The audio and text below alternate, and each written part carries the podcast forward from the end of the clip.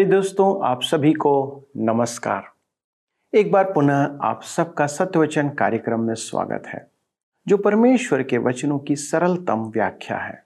यह अध्ययन हमें परमेश्वर को उसके वचनों के माध्यम से और अधिक निकटता से जानने में सहायता प्रदान करता है। मित्रों, आज संसार की समस्या यह है कि हम परमेश्वर को अनुमान और अपने विचारों के द्वारा समझने का प्रयास करते हैं। पर उसे जानने का सबसे सरलतम माध्यम है उसका वचन, अर्थात बाइबल, जो हमारे हाथों में बाइबल के रूप में आज उपलब्ध है। हम इन दिनों पॉलुस द्वारा इफिसियों की कलीसिया को लिखे गए पत्र के माध्यम से अपने आत्मिक लाभ के लिए जानकारियाँ प्राप्त कर रहे हैं। हम सब जानते हैं कि स्कूल कॉलेज में शिक्षा के सैद्धांतिक और प्रायोगिक भाग होते हैं। उसी प्रकार इस पत्री में हमें मसीही जीवन के सैद्धांतिक और प्रायोगिक भाग को जानने का अवसर प्रदान होगा। इस अध्ययन का आरंभ परमेश्वर के अनुग्रह से होता है।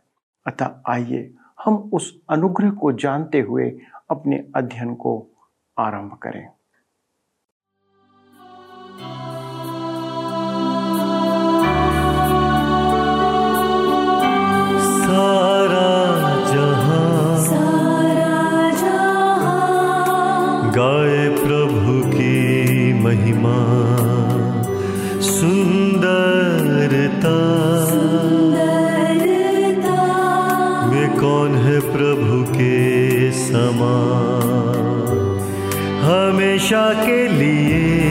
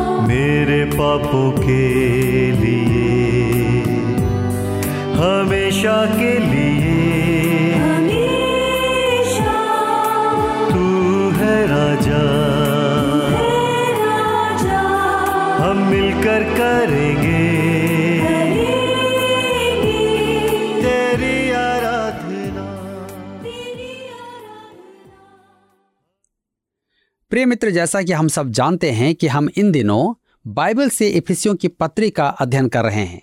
पिछले अध्ययन में हमने इस पुस्तक के परिचय को देखा था और आज हम इस अध्ययन को इफिसियों की पत्री एक अध्याय से आरंभ करेंगे। आइए हम आगे बढ़ेंगे और सबसे पहले इस पुस्तक की विषय सूची को देखेंगे। इस पुस्तक को दो भागों में बांटा गया है। पहला है अध्याय एक से तीन। कलिसिया की स्वर्गीय बुलाहट, जो सैद्धांतिक भाग है, इसमें हम कलिसिया के सिद्धांत को पाते हैं। पहला है, कलिसिया एक देह है, अध्याय एक में। दूसरा, कलिसिया एक मंदिर है, अध्याय दो। तीसरा, कलिसिया एक रहस्य है, अध्याय तीन। और दूसरे भाग में देखेंगे, व्यवहारिक, पृथ्वी पर कलिसिया का संचालन। अध्याय चार से छह में देखेंगे। पहला, कलिसिया एक नया व्यक्ति अर्थात मनुष्य है। अध्याय चार में, दूसरा, कलिसिया एक दुल्हन होगी।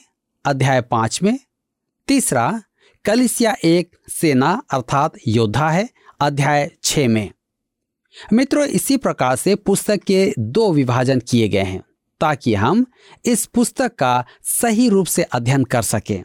तो अब हम आगे बढ़ते हैं और देखेंगे इफिसियों की पत्री अध्याय एक, जिसका विषय है, कलिसिया एक देह है, परिचय। इफिसियों की पत्री का आरंभ कलिसिया की स्वर्गिक बुलाहट की शिक्षा से होता है। आइए हम इसकी प्रस्तावना को देखें। इफिसियों की पत्र एक अध्याय, उसके एक और दो पद में हम पढ़ते हैं। पॉलुस की ओर से, जो परमेश्वर की इच्छा से यीशु मसीह का प्रेरित है। उन पवित्र और मसीह यीशु में विश्वासी लोगों के नाम जो इफिसूस में हैं। हमारे पिता परमेश्वर और प्रभु यीशु मसीह की ओर से तुम्हें अनुग्रह और शांति मिलती रहे। इस पत्री में पॉलुस का परिचय सब पत्रियों में सबसे छोटा है। यह छोटा इसलिए है कि यह पत्री लिखी तो इफिसूस की कलिसिया को गई थी, परंतु उसका उद्देश्य सब कलिसियाओं के लिए था। कुछ मूल लेखों में एफिसूस में नहीं लिखा है। यह वह पत्र है जिसका उल्लेख पॉलुस कुलसे की कलिसिया को लिखे पत्र में करता है कि लौदिकिया की कलिसिया को पढ़कर सुनाए। इसका अर्थ यह हुआ कि यह पत्र उस युग में कलिसियाओं के लिए एक विशेष पत्र थी। वह एक स्थानीय कलिसिया की अपेक्षा कलिसियाओं को आमतौर पर लिख रहा था, अर्थात विश्वासियों की अप्रत्यक्ष देह को। पौलुस की ओर से जो परमेश्वर की इच्छा से यीशु मसीह का प्रेरित है, इसे इस प्रकार कहना चाहिए, पौलुस, प्रभु यीशु का प्रेरित। आप यह न समझे कि मैं बाल की खाल उधेड़ रहा हूँ। परंतु यहाँ और अन्य सब स्थानों में मसीह यीशु होना चाहिए। मसीह उसका पद है, अर्थात वह जो है। मती सोलह सोलह में पत्रस ने कहा, तू जीवते परमेश्वर का पुत्र मसीह है।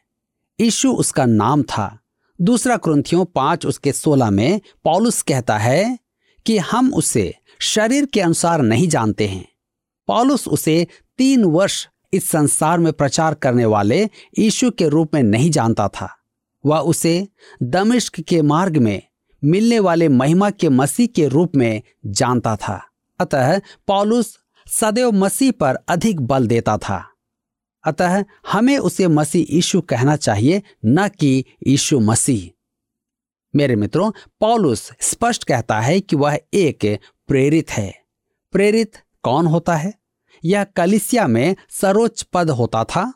आज कलिसिया में कोई भी प्रेरित नहीं है, क्योंकि प्रेरित होने की अनिवार्यताओं में कोई भी खरा नहीं उतर सकता है। अनिवार्यताएँ इस प्रकार हैं। आइए देखें। पहला, प्रेरितों ने यीशु के जीवित होठों से सीधी नियुक्ति प्राप्त की थी। पॉलुस ने अपने लिए यही दावा किया था।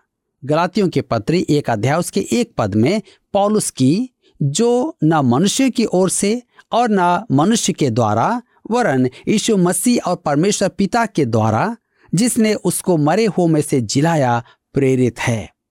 मेरे विचार में यही मुख्य कारण है कि पॉलुस को यहूदा का स्थान मिला। शिष्यों ने तो मतिया को चुना था, परंतु मैं धर्मशास्त्र में कहीं नहीं देखता कि प्रभु यीशु ने उसे नियुक्त किया था।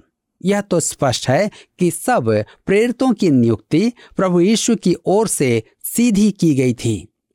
दूसरा देखते हैं, प्रेरितों ने पुनरुत्थान के बाद प्रभु यीशु को देखा था। पॉलुस ने यह अनिवार्यता भी पूरी की थी। तीसरा, प्रेरितों को एक विशेष प्रेरणा प्राप्त थी। उन्होंने धर्मशास्त्र लिखा और उसकी व्याख्या भी की।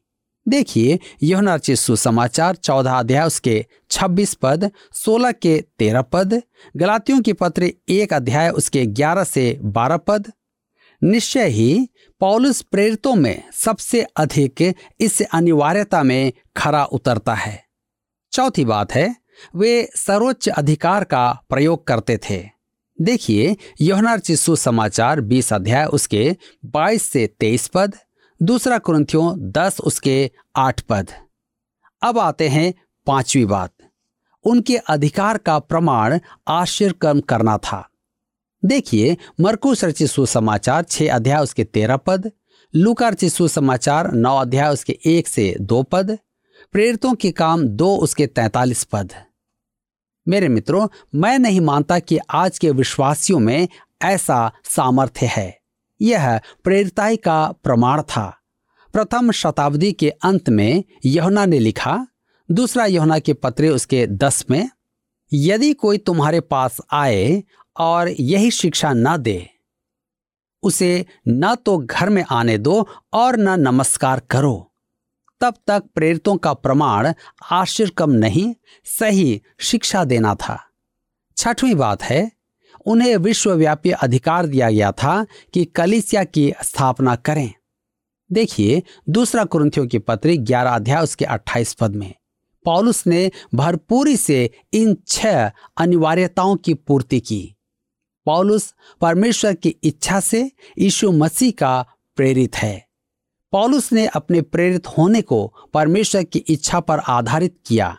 न कि स्वयं की लालसा या मनुष्य की इच्छा या कलिसिया के आग्रह पर।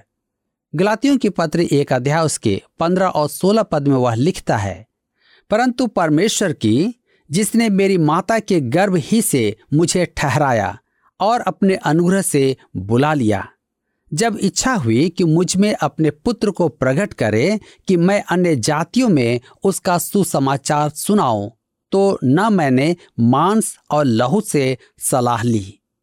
पहला तिमुथियस एक उसके बारह और तेरह में वह तिमुथियस को स्पष्ट कहता है, मैं अपने प्रभु मसीह यीशु का, जिसने मुझे सामर्थ्य दी है, धन्यवाद करता हूँ कि उसने मुझे विश्वास योग्य समझकर अपनी सेवा के लिए ठहराया। मैं तो पहले निंदा करने वाला और सताने वाला और अंधेर करने वाला था। तो भी मुझ पर दया हुई, क्योंकि मैंने अविश्वास की दशा में बिन समझे बूझे ये काम किए थे। पॉलुस ने अपनी प्रेरिताई के आधार को बार बार परमेश्वर प्रदत्त बताया है। आप पहला क्रंथियों की पत्र एक अध्याय उसके एक पद, दूसरा क्रंथियों के पत्र एक अध्याय उसके एक पद, कुलुसियों के पत्र एक अध्याय उसके एक पद, दूसरा तिमुथियुस पहला अध्याय उसके एक पद में यही उद्घोषणा देखते हैं। विश्वासी लोगों के नाम जो इफिसूस में हैं। विश्वासी के लिए प्रयोग किया गया मूल शब्द यूनानी भाषा में है, जिसका अर्थ है पवित्र या पृथक। जिसका मूल उद्देश्य है केवल परमेश्वर के काम के लिए पृथक करना, जो केवल परमेश्वर ही के लिए हो। मिलाप वाले तंबू के पात्र पवित्र कहलाते थे। क्यों? क्योंकि वे केवल परमेश्वर के लिए पृथक थे, अतः पवित्र थे। क्या वे सर्वोत्तम श्रेणी के थे? नहीं। मेरे विचार में तो वे जंगल यात्रा के बाद टेढ़े मेढ़े हो गए होंगे। अतः मेरे मित्रों, विश्वासी वह है जिसने प्रभु यीशु में विश्वास किया हो और केवल परमेश्वर के लिए पृथक किया गया हो। आज केवल दो ही प्रकार के मनुष्य हैं। पवित्र जन और अपवित्र जन परंतु कुछ ऐसे पवित्र जन भी हैं जो परमेश्वर के काम नहीं आ रहे हैं। यह उन्हीं का दोष है। वे परमेश्वर के काम और उसकी सेवा के लिए अलग किए गए हैं। पवित्र जनों को पवित्र व्यवहार करना आवश्यक है, परंतु अपने व्यवहार के कारण वे पवित्र नहीं हैं। वे मसीह में अपने स्थान के कारण पवित्र हैं। वे उसके हैं कि उसके द्वारा काम में आए। इफिसुस में है। ध्यान दीजिए, हम इस विषय पर चर्चा कर चुके हैं। आप इफिसूस के स्थान पर अपने नगर का नाम लिख सकते हैं। मसीह यीशु में विश्वासी, अर्थात प्रभु यीशु में विश्वास करने वाले। उन्हें पवित्र और विश्वास योग्य होना है।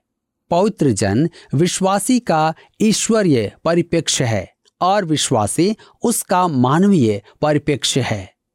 मसीह यीशु में यह अति महान बात है। इस पत्र में इसे विस्तृत किया जाएगा।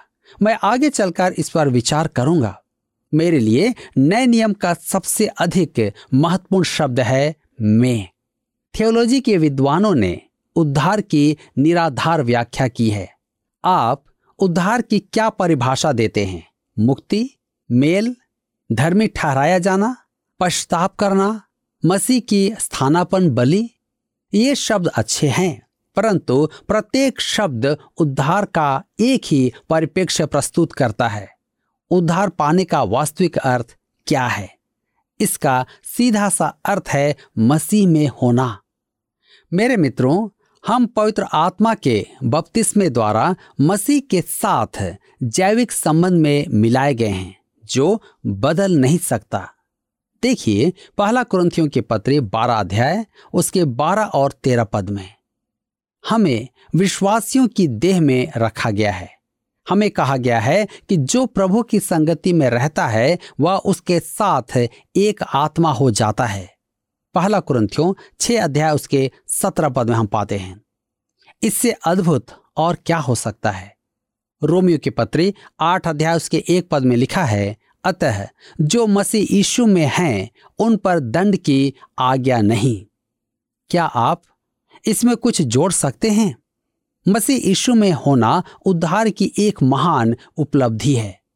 डॉक्टर लुइस स्पेरी शॉफर ने गिना कि यह शब्द नए नियम में 130 बार आया है। यहुना पंद्रह उसके चार में प्रभु यीशु कहता है तुम मुझमें बने रहो और मैं तुम में। कैसी अद्भुत बात है कि हम मसीह में हैं। मैं इसकी व्याख्या नहीं कर सकता। यह अत्यधिक गहरी बात है। हम उपमा द्वारा समझा सकते हैं। चिड़िया हवा में है, हवा चिड़िया में है। मछली पानी में है, पानी मछली में है। लोहा आग में है, आग लोहे में है। विश्वासी मसीह में है और मसीह विश्वासी में है। हम उससे जुड़े हुए हैं। जिस शरीर में है, देह सिर के निर्देश बिना नहीं चल सकती है। कलिसिया मसीह की देह है और मसीह उसका सिर है, वह मसीह में है। इफिसियों की पत्री इस तथ्य पर आधारित है। मेरे प्रियो, आप इस पत्री के अध्ययन में सावधानी पूर्वक समय लगाएँ। मेरा अपना दृढ़ विचार यह है कि रोमियो कुरंथियों और गलातियों की पत्रियों के साथ इफिसियों को भी पत्रियों में सर्वोच्च प्रधानता दी जानी चाहिए। मेरा यह विश्वास है कि इन पत्रियों में हमारे लिए एक जीवंत संदेश है, जैसा धर्मशास्त्र के अन्य किसी भाग में नहीं है। वे महान शिक्षा के धर्मशास्त्र हैं। परमेश्वर ने यहोशु से कहा, यर्दन पार जा, जिसे हम यहोशु एक अध्याय उसके दो पद में पाते हैं। जो मैं स्पष्ट जानता हूँ कि वह यहोशु ही से कह रहा था, परंतु यह मेरे लिए प्रासंगिक है। इफिसियों की पत्री नए नियम की यहोशु की पुस्तक है और यह मुझसे व्यक्तिगत रूप में चर्चा करती है। अनुग्रह अनुग्रह अन्य जाति का अभिवादन शब्द था।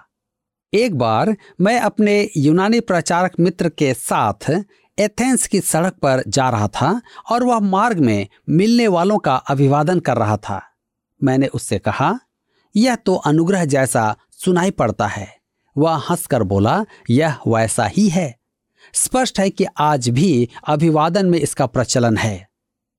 आगे लिखा है, और शांति, धार्मिक समुदाय में अभिवादन का शब्द शांति शालोम था। यह शब्द आप यरूशलेम में सुन सकते हैं, शालोम। मेरे मित्रों, पौलुस इन दोनों शब्दों को सर्वोच्च महत्व प्रदान करते हुए अद्भुत अर्थ प्रदान करता है। परमेश्वर का अनुग्रह आपके उद्धार का साधन है। आपको परमेश्वर की शांति का अनुभव पाने से पहले परमेश्वर के अनुग्रह को जानना होगा। जी हाँ, इस कारण पौलुस शांति से पहले अनुग्रह को रखता है। रोमियो के पत्र पाँच अध्याय के एक पद में लिखा है, अतः जब हम विश्वास से धर्मी ठहरे तो अपने प्रभु यीशु मसीह के द्वारा परमेश्वर के साथ मेल रखें। आज शांति की चर्चा कोने कोने में है, परंतु संसार जब तक परमेश्वर के अनुग्रह को नहीं जानेगा, उसे शांति का अनुभव नहीं होगा। रोचक बात तो यह है कि आप अनुग्रह शब्द को नहीं देखते हैं। आप प्रेम और शांति जैसे शब्दों को अवश्य सुनते हैं। इन्हें निश्चय ही बाइबल से लिया गया है, परंतु उनका अर्थ वह नहीं जो वचन में व्यक्त है। शांति का अर्थ है पापों की क्षमा के कारण परमेश्वर से मेल, और हमारे पाप परमेश्वर के अनुग्रह के बिना क्षमा नहीं हो सकते। हमारे पिता परमेश्वर और प्रभु मसीह की ओर से अनुग्रह और शांति पिता परमेश्वर की ओर से आते हैं। सच तो यह है कि जब हम परमेश्वर के अनुग्रह को अनुभव करके पवित्र आत्मा द्वारा नया जन्म पाते हैं, तब वह हमारा पिता हो जाता है। अनुग्रह और शांति प्रभु यीशु मसीह से भी आते हैं। पौलुस ने पवित्र आत्मा को इसमें क्यों नहीं रखा? क्या वह त्रिएक परमेश्वर को नहीं मानता था? ऐसा नहीं है, परंतु पवित्र आत्मा तो वहाँ विश्वासियों में अंतर्वासी था। प्रभु स्वर्ग में परमेश्वर की दाहिनी ओर उपस्थित है। अतः हमें अपना भूगोल ठीक से जानना है, अन्यथा थियोलॉजी या धर्म सिद्धांत उलझन में पड़ जाएगा। मेरे मित्रों अब हम इफिसियों की पत्री के अध्याय एक के दूसरे मुख्य भाग में आते हैं, जिसका आरंभ एक अति अनुपम पद से होता है। इफिसियों के पत्र एक अध्याय उसके तीन पद में हम पढ़ते हैं। हमारे प्रभु यीशु मसीह के परमेश्वर और पिता का धन्यवाद हो कि उसने हमें मसीह में स्वर्गीय स्थानों में सब प्रकार की आत्मिक आशीष दी है। यहाँ एक अत्यधिक महत्वपूर्ण बात देखने को मिलती है। परमेश्वर ने हमें आशीष दी है। हम होठों से उसकी स्तुति करते हैं, क्योंकि उसने पहले हमें आशीष दी है। हमारी आशीष एक उद्घोषणा है। उसकी आशीषें कार्य हैं। हम उसे धन्य कहते हैं, वह हमें आशीषित करता है। आशीषित शब्द में हर्ष और आनंद का विचार है। आज परमेश्वर आनंद मना रहा है क्योंकि उसके पास आपको उद्धार प्रदान करने का मार्ग है और वह आपको आशीष दे सकता है। लिखा है कि उसने हमें आशीष दी है। मैं इससे अधिक सौभाग्य की बात दूसरी नहीं सोच पाता हूँ। मेरे मित्रों, वह उस बात की चर्चा नहीं कर रहा है जो हमें स्वर्ग जाने के बाद मिलेगी। यह इसी समय की आशीषें हैं। मुझसे किसी ने पूछा, आपके बाद दूसरे क्रम की आशीष भी है। दूसरी आशीष, मैं तो सैकड़ों आशीषें प्राप्त कर चुका हूँ, वरन हज़ारों। उसने हमें आशीष दी है और हज़ारों की संख्या में। आगे लिखा है, मसीह में स्वर्गिक स्थानों में। आप देखेंगे कि यहाँ स्थान वास्तव में मूल लेख में नहीं है। अतः कहने का अर्थ है कि आत्मिक आशीषें जो स्वर्ग में हैं। मैं नहीं जानता कि यह स्वर्गिक क्या है और कहाँ है, परंतु यह जानता हूँ कि मसीह के साथ है। मसीह परमेश्वर की दाहिनी ओर है और हमें यहाँ कहा गया है कि ये आशीषें मसीह में हैं। क्या मैं आपसे कह सकता हूँ कि हमें यहाँ सावधान रहना है? यहाँ यह नहीं लिखा है कि ये आशीषें मसीह के साथ हैं जैसा कुछ लोग समझाते हैं। आप और मैं मसीह में अवस्थित हैं। जब कोई कहता है, क्या आप स्वर्ग जाएँगे? तब एक सामान्य उत्तर होता है, मैं आशा करता हूँ। मैं आपसे कहना चाहता हूँ, यदि आप स्वर्ग जाएँगे तो आप पहले ही से मसीह में हैं और आप यहाँ जो भी हैं, उससे अंतर नहीं पड़ता। यहाँ आपका व्यवहार अच्छा नहीं होगा, परंतु यदि आप परमेश्वर की संतान हैं तो आप मसीह में हैं। कुछ लोग इसे गलत समझते हैं। मैं एक सभा में इफिसियों की पत्री का अध्ययन करवा रहा था। वहाँ आराधना के पश्चात एक भाई से प्रार्थना करने का निवेदन किया गया। उसने प्रार्थना में कहा, हे प्रभु, हम तेरा धन्यवाद करते हैं कि हम मसीह में स्वर्गी का स्थान में बैठे हैं। वह चूक गया था। मेरे मित्रों, हमें मन में स्वर्गी का स्थान में बैठने का आनंद लेकर बाइबल अध्ययन में नहीं आना चाहिए। सच तो यह है कि आप मसीह में स्वर्गिकता में हैं, चाहे आप नाले में ही पड़े हों। मसीह में अवस्थित प्रत्येक जन उसमें स्वर्गिकता में उपस्थित है। यदि आप मसीह में हैं, तब अन्यथा नहीं। आज हम सबको अपने जीवन में जांचने की आवश्यकता है कि क्या आज मैं मसीह में हूँ या नहीं।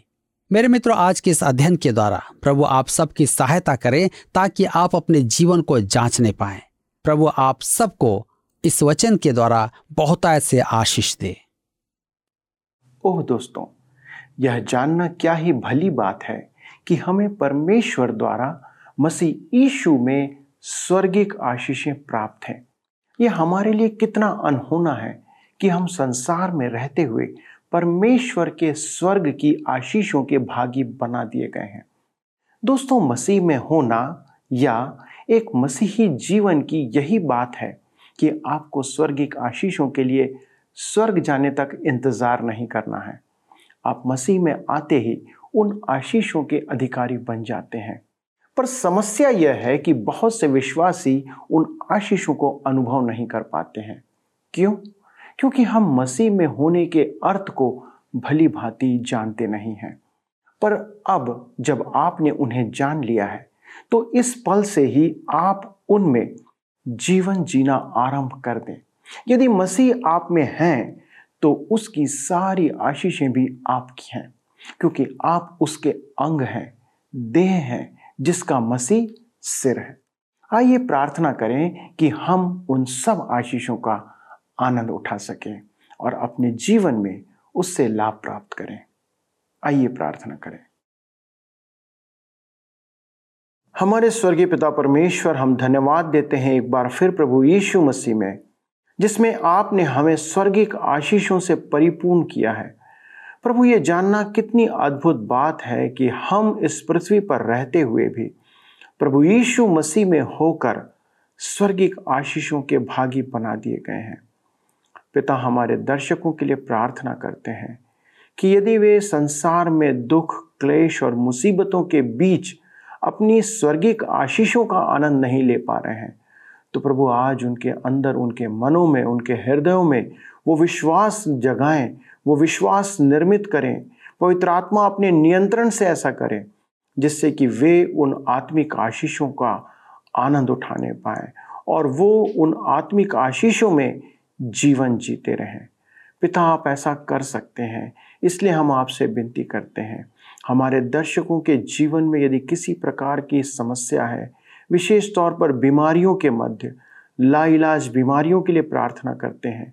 जिसके कारण वे यदि अस्पताल में हैं, घरों में हैं, किसी प्रकार के चिकित्सा लाभ को प्राप्त कर रहे हैं, प्रभु हमारी प्रार्थना है, उनके शरीरों को छुएँ, उनके मनों को शांति दें और प्रभु अपनी अद्भुत चंगाई आज हमारे दर्शकों के लिए प्रदान करें कि प्रभु जितने इस वचन को सुन रहे हैं, प्रभु वो उन स्वर्गिक आशीषों में परिपूर्ण होने पाए और आपके अनुग्रह में चंगाई को प्राप्त करें। धन्यवाद के साथ इस बिनती को यीशु के नाम से मांगते हैं। आमीन।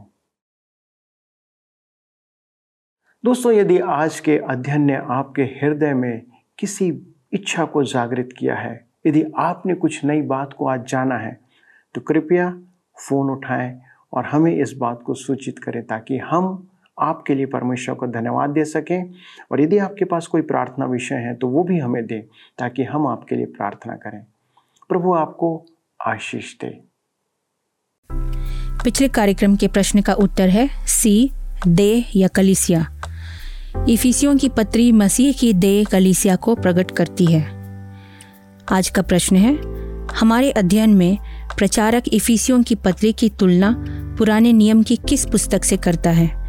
ए, यहोशु, बी, एजरा, सी, नेहिमिया, डी, निर्गमन।